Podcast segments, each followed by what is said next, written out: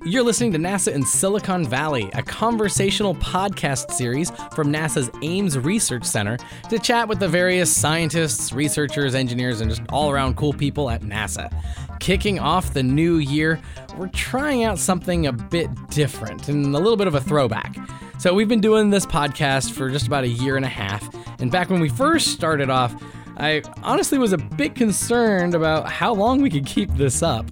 Uh, we've had 74 episodes so far, talking to a wide range of guests.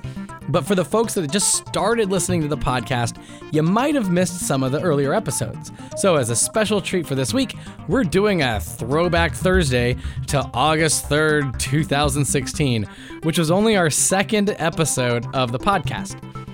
This conversation is with local hero and veteran NASA astronaut Steve Smith. At the time, he was still here at Ames as the Associate Director for International Space Science. Uh, Steve has since retired, but still comes back every once in a while for special events. Now, once you leave NASA, you never really leave. And we talked about how he joined NASA in all those early days working on the shuttle program. But before jumping into the episode, I do want to tease another special treat that we'll have on the podcast for next week. So, on Friday, January 12th, we will launch off a series of special podcast episodes on the Twitch live streaming platform. You'll be able to watch the podcast live on twitch.tv slash NASA, and you can even participate in the live chat. Of course, afterwards, we will still post it up on YouTube, and we'll also have it on this very RSS feed, so you can always listen to us as normal. But for today, let's listen to our 75th episode and a rebroadcast of our conversation with veteran NASA astronaut Steve Smith.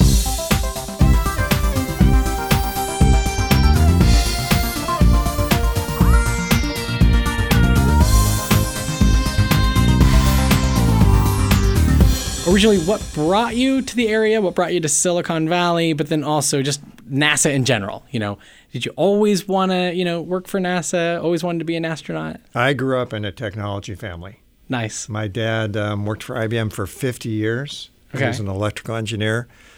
So he brought his work home uh, Uh-huh. every once in a while, brought pieces of computers home and took us into the IBM lab sometimes to um, work or to test some of the equipment. For example, the uh, rapid transit system in the Bay Area, we would go test the ticket machines before they were installed. So I grew up in a technology family, so it was pretty natural. In, in here in this area, right? Correct. Yes, he worked at IBM San Jose. Oh wow! So did like you went to you went to high school out here, but then you continued on to Stanford, and then Correct. wow. So um, did you always was that the goal? Always trying to head to NASA, or did you want to follow your dad into IBM, or what was your thought process? Since I was born in 1958, um, that was kind of the, the first growth in commercial airline travel. And so we lived not too far from San Jose Airport. So my parents would take me out to watch the airplanes take off and land just because that was kind of the cool thing to do, as parents uh, did then. They were always looking for something interesting like that. And when I'd see those airplanes taking off and landing from right near the runway, which you could do in those days, it just made me want to be a pilot. Yeah. And then when I was about 10, 11 years old, we started the Apollo program. Mm-hmm. And so I was watching the moon landings on the black and white television at home. And I just said, hey, flying airplanes, cool outdoor adventurism in really cool places like outer space. Combine those two jobs. Why don't I be an astronaut? Oh wow! So it was like from a young Oh, age, yes. it was Oh, yeah. singular vision. I'm going to be in space one day. Yes, we probably have 25 drawings that I did between third and maybe sixth grade of astronauts and rocket ships. Uh, astronauts doing spacewalks Wow. in crayon and, and pencil. Um, that was kind of what I was drawing then. It was my dream, and my parents saved all those drawings, and we still have Really? them. So they're great to take, for example, to schools and show kids that dreams come true. So when you started off at Stanford, was it like in like terms of choosing your major, and even when you went to you know graduate school and everything, that was all like singularly focused. How do I get into space? Correct. Um, along awesome. the lines, though, I knew that the odds were hard. Yeah. So I thought I better also just become a really good engineer so that I can work in the space program or the electronics industry as an engineer. But in parallel, always dreaming of flight. So I started taking flight lessons at Stanford, um, trying to get the aviation part stronger. I thought about going into the military and flying there. But in the end, decided to just keep going on the engineering path and in parallel develop this adventurism path with flying airplanes, learning to scuba dive, learning to do advanced scuba diving and advanced aerobatics in airplanes, things like that. So kind of building the, the whole skill Both set. physically and you know intellectually. Correct. Kind of getting both sides. Correct. Wow. So, at, how old were you when you first started like fly, taking the flight lesson? I didn't take flight lessons until I was in college. Okay. but I do remember a really good friend whose father worked for General Motors. They had an airplane. And so they took me out to San Jose Airport on two flights to fly a small airplane around the San Jose area. And I'll, I'll never forget that as a probably 15 or 16 year old flying an approach into San Jose Airport Wow. in a small airplane and actually being able to control the airplane and watch all the instruments respond to the various Yeah. uh, instrument landing system. And knowing uh, what they there. and, knowing, and learning what they meant from Mr. Mr. Dick Meadow, a great man, great Oh influence. wow! And so, when you finished school before joining NASA, was there? Did you have like a job in between then, or was it like you applied to be an astronaut? and, No, like, well, this- it's probably predictably I joined Big Blue, IBM, because my, again, nice. my dad had been there. It was really one of the model technology companies at the time, still is. It was a great place to learn how to be an engineering manager and how to learn basic engineering principles. It was just an incredibly famous and solid company. So it was the natural place to go. But even right after I started working at IBM, I was already sending in the application to NASA really, um, astronaut program every about every two years and was getting rejected. really. Four How many times did you put Four in? times. Don't Four. remind me. It wasn't until the fifth time. But Fifth time's eventually, charm. well, eventually though, I decided the only way I was going to become an astronaut is if I joined NASA. And my parents had also instilled in me a sense of um, community contributions and supporting your community and your country. And I saw um, the ability to do that by working for NASA, where we make people's lives better every day. So, Wow. So so it was a good combination, and it worked. I worked Yeah. for NASA for two years, and they said, "Why don't you become one of the astronauts?" So, really, so you didn't ask. I mean, so you didn't actually apply f- to be like an astronaut. You applied to be an engineer and work. Was that when you moved to Houston, or did, or were you working here? correct. Between the fourth and between the third and fourth rejections, I decided I better think about going to work for NASA to learn more about the space shuttle and Yeah. how they operate space vehicles and things like that. So after the fourth rejection, I moved to Houston to join the Mission Operations Directorate as what's called a flight controller. It's the people who prepare um, and operate the, the shuttle during the flights. Wow. So talk about that time. What was going through your head when you're like you're you know you're driving down the Houston, or or even more so, not necessarily when you're going to Houston to start the job, but from that moment when they tell you, all right, you're gonna we're gonna put you in this program. Right. Well, you know, leaving the Silicon Valley Yeah. and leaving IBM for government service in Houston, Texas was a huge change. I was gonna say the temperature changed too. Temperature change and just the the geography of the area, Yeah. and well, going to a government job. I mean, I took a pretty good pay cut to go work um, for the government at the time, but the dream was there, and I always knew that I could come back. But I knew I would also regret not giving it a shot. So I went to NASA in Houston for a couple of years, got to know what the process was like, got to know some of the astronauts, and it just bolstered my application that fifth time. when you start the training as an astronaut and you go through um, the rigorous, you know, uh, is, is, is it a cohort that like uh, of the group of people that go through training together and then it like dwindles off after time or how, how, how does that work? No, when they name an astronaut class, you go in as a group. We were 19 Americans that went in together in 1992, and you train together for a year or two, and you really become close to each other. It's just like a sports team or in a business a department working together against a, or to achieve a common goal. So you really bond bonded to each other.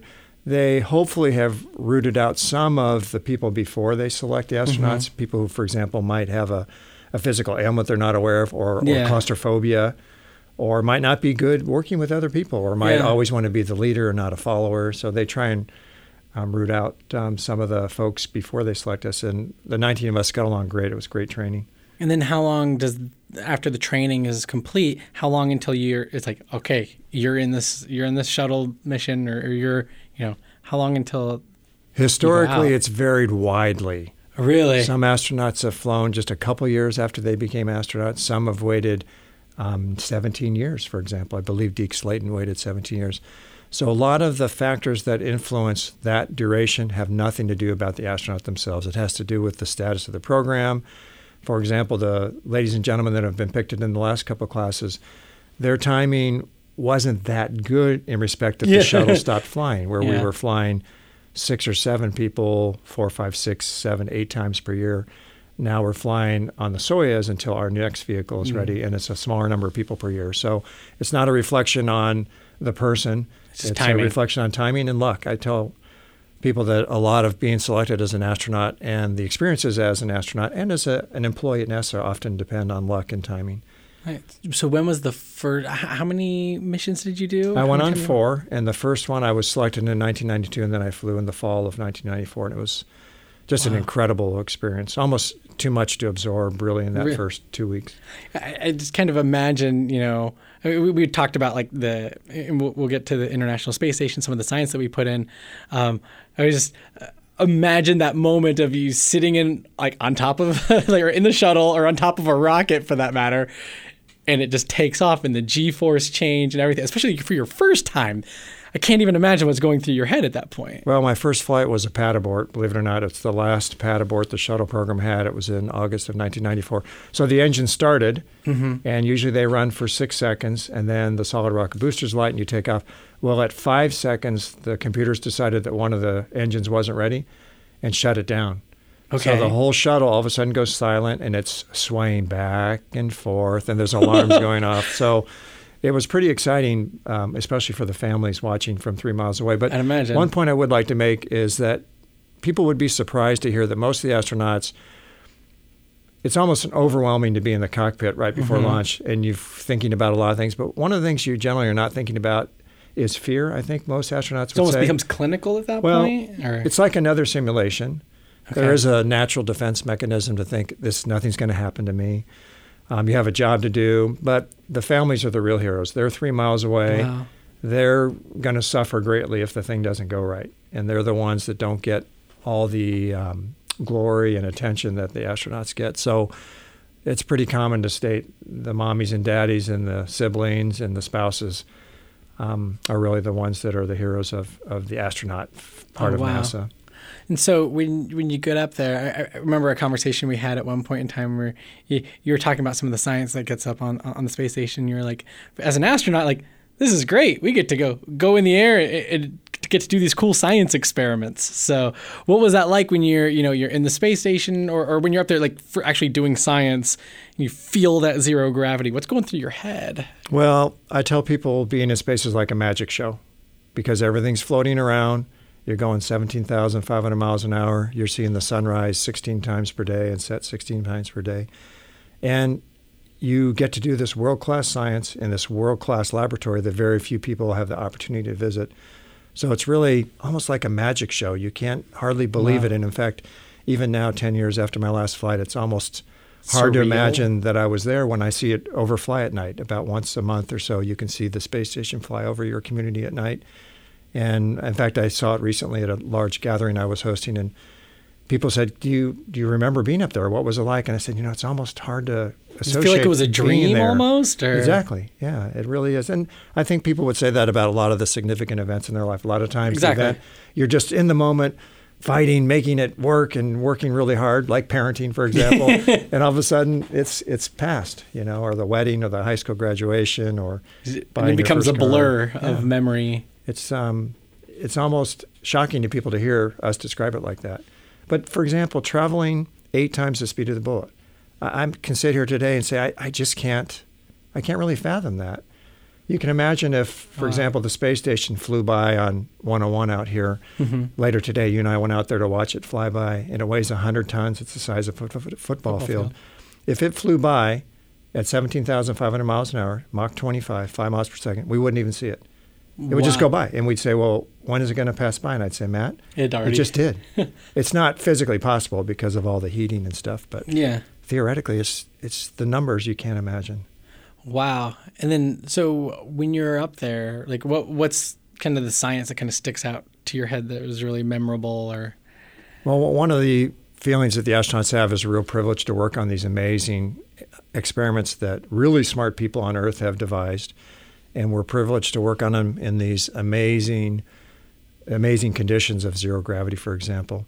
And it's very exciting to be part of it. It's also nerve wracking because you don't want to make a mistake, but you're really the hands and the eyes of these incredible people, many of which come, for example, the Bay Area uh, and you're working on the experiments for them. So it's a real privilege. It's a little nerve wracking, But in the end, we know that each experiment we're doing is making people's lives better. Wow. And that is a huge, huge, huge boost to what we're doing and the feeling of gratitude and um, like we're contributing to the, the betterment of our society. Wow. And so when you when you came back, um, before coming up here to Ames, um, like leaving Houston and coming over here, you did a stint overseas. Correct. Can you talk about that a little Correct. bit? Correct. Um, I was privileged to be a Johnson Space Center employee for 14 years in Houston, Texas, um, as a space shuttle astronaut and flight controller. Then I served for us in Europe as our diplomat to the European Space Agency. As you may know, the space program is really all about international diplomacy Absolutely. too. Working together at the space station involves more than 20 countries, for example. So as an engineer and, and experienced operator of space vehicles, I was sent to Europe and was there for 12 years to be our diplomat because they're doing the same thing. Yeah. Oh, it wow. was exciting, really exciting. And, and, so, did you always have, I mean, after you'd finished um, overseas, did you always have the goal to wanting to come back to Silicon Valley, come back to your roots? Absolutely. Absolutely. That was always the goal? When I left in 1989, I thought someday I hope to come back to the Ames Research Center in California because that's where my roots were and family were. Yeah. Um, I enjoy the all the things that you can do in the Bay Area and nearby. So I always wanted to come back here. Ames is quite different than the Johnson Space Center in terms of their mm-hmm. focus.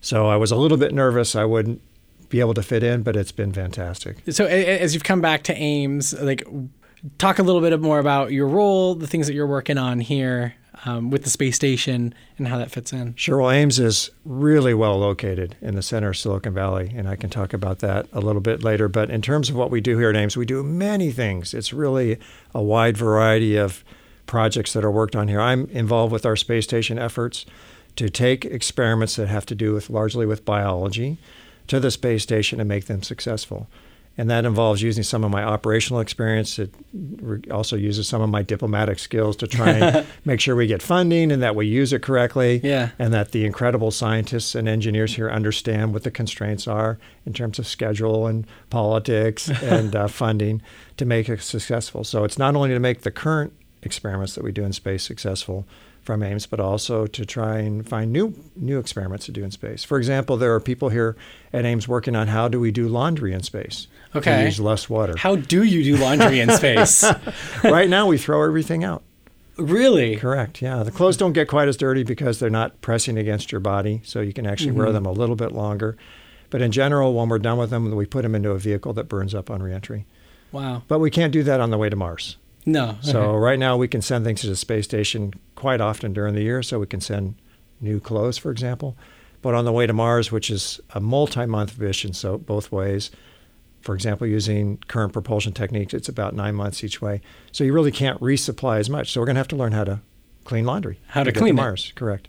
That's one of our smaller problems in terms of getting to Mars, by the way. Amongst a, yeah. a, slew of many problems yes. that people are working on. And there are benefits to that technology. If we can figure out how to use less water to do laundry, there's an obvious spin off to help people on Earth, where we can use less energy. Mm-hmm and resources like water to do laundry. It seems it's like the, it's like the quintessential example of efficiency. Exactly. Absolutely. It's like all the resources that we take for granted here. It's like at the space station, you got to make it work. Exactly. And going to Mars, it's going to be even harder. Oh wow! And so, um, if I understand it correctly, we're like coming out of Ames. Was it like fifty different projects Correct. that we're working on Correct. for ISS? Somewhere between forty and fifty. They span a wide variety of interest areas, but we are doing a lot for the United States here at Ames on these experiments. Yeah, I always say that was one of my one of my favorite meetings when I first came in. Was that you sat there and you went through PowerPoint slides of all 50 of right. you kind of went through and you kind of think that'd get boring after a while but you're sitting there like oh wow we're doing that that's pretty oh amazing. that's cool it's oh, pretty amazing oh that's that's fascinating one of the first things we're trying to do is get a list of everything we're doing at ames to upper management here so that they can understand and be proud of the wide variety of things we do here Wow. So, what are some of the major programs right now going? Some of the major science that Ames is doing and working it up through, you know, through the space station, um, that the, the, average person just wouldn't really be familiar with? Or? A large number of them are related to space biology. And what that means is okay. how do organisms, like human bodies, operate in zero gravity? And so that's one of the real expertises here at the Ames Research Center.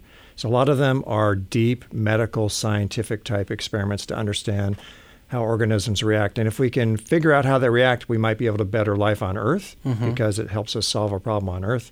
But we can also help send people beyond Earth orbit to, for example, to Mars. We also launched a lot of miniature satellites from the space station that try different techniques, technologies. And so Ames has a real expertise in small satellites. But we also have several basic technology experiments that people are working on, like the laundry in space, mm-hmm. that we will work on on the space station. Another good example is how do you compact trash efficiently Yeah. and possibly reuse it for things like building things. So Okay. there's one technology demonstrator here at the Ames Research Center that's trying to figure out what do you do with trash? Is there something we can do better with it than just throw it away? Yeah. Is it instead of sending it to go burn up in the atmosphere, Correct. is there something else we can do? Correct. We have to think like that because Mars is a long way away. Yeah. And so if we're going to be gone for two years, for example, we have to think about how we can do better with trash and potentially reuse it. We have to be better with our use of water. We have to be able to do laundry in space. We have to be able to um, offset the negative effects of radiation, things like that. It's a huge number of challenges. Wow. So yeah, even just think of like the, the space biology part. I mean, just think of like so much of gravity that you just take for granted of the way that your blood flows and the way you know, just your your eyeball for that matter. You know, I've even heard that like that when people go into space, they, almost have a bit of motion sickness. Correct. How is Correct. that? Or, Well, uh, it's not very pleasant. is it like a, like a car sickness? Like you feel it's like kind of Yes. not too different. I- I'm guessing. uh, I can speak firsthand. That's exactly what it's like. Really? About, I think I've read about 60 to 70 percent of astronauts suffer from motion sickness when they're in space the first few days. The large percentage of those people eventually get better. It's just like having just sea adapt. legs. You just get it, used to it. It's like being on a boat. You feel bad maybe for an hour or a day, but eventually, you get better. There are some people who never get better. But um, Can't imagine spending an Oh, entire boy. mission every day being sick. yeah, luckily it's a small percentage of people who continue that. But some other physiology changes. Your eye uh, eyes actually change shape a little bit because of the lack of gravity. So we have people who who have different vision on orbit than they do mm-hmm. on Earth. So we've had to come up with special glasses, for example, that can be adapted. One of the real negative effects of being in space is the loss of bone density mm-hmm. and muscle mass because you're not exercising. To move Okay. around in zero gravity, You you just fly all over the place. so your body just atrophies. So we have to exercise intently. I believe the average space station astronaut works out about an hour and a half per day for their entire mission just to try and keep Just to keep it going. going. And so when we go to Mars, that's probably not practical to take a mm-hmm. large exercise machine with you. Yeah, especially in a small journey. capsule, or uh, depending on how, let alone the space constraints, you need enough space to exercise and to keep yourself. So, is there some other way that we can fight muscle and bone atrophy? Hopefully, maybe through medications, for Okay. for example. And just in the last month, there's been an experiment on orbit with a large pharmaceutical company looking at that to see if we can use some kind of medication to fight that. And the spin-off benefits for people on Earth is really obvious. There are Mm-hmm. people who suffer on Earth from bone Yes, atrophy or muscle atrophy. So if these medications can work for the astronauts, bam, we can How help people it- on Earth. And so that's what we call a spin-off. And there's been thousands of them since NASA started in the late 50s. So, if somebody's looking for more information on on the space station and the stuff that you're working on, probably where's the best place to go, other Yeah. than the, the website nasa.gov or I would start at nasa.gov, and there's a tab for the International Space Station. You can spend hours on that website looking at the different technologies and things we're doing. There's also a specific spin-off website. I Okay. believe it's spinoff.nasa.gov. really? So it just talks about the different technologies. that are- Correct. I think it has the top 20 or 30 spin-offs from the entire space program, and it's not Velcro and Tang. Neither, neither I've which heard that. That was one of the first things I learned. Those are myths, Right. right? so there's lots yeah there's lots of technologies that influence people's lives right now that they don't recognize com- from coming from the space program in fact one of the major ones has to do with microelectronics some people say and conclude that our drive to go to the moon in the late 60s and early 70s drove the miniaturization of electronics because computers in those days were gigantic. Mm-hmm. So the electronics had to be miniaturized. Well, look where we are now with miniaturized Absolutely. electronics. So if it wasn't the major driving force, it was clearly one of the key ones that drove us to where we are today with this incredible to force that technology. And it goes into being efficient. Correct. And like small space, small limitations, and crazy innovations come from Correct. that. That's excellent.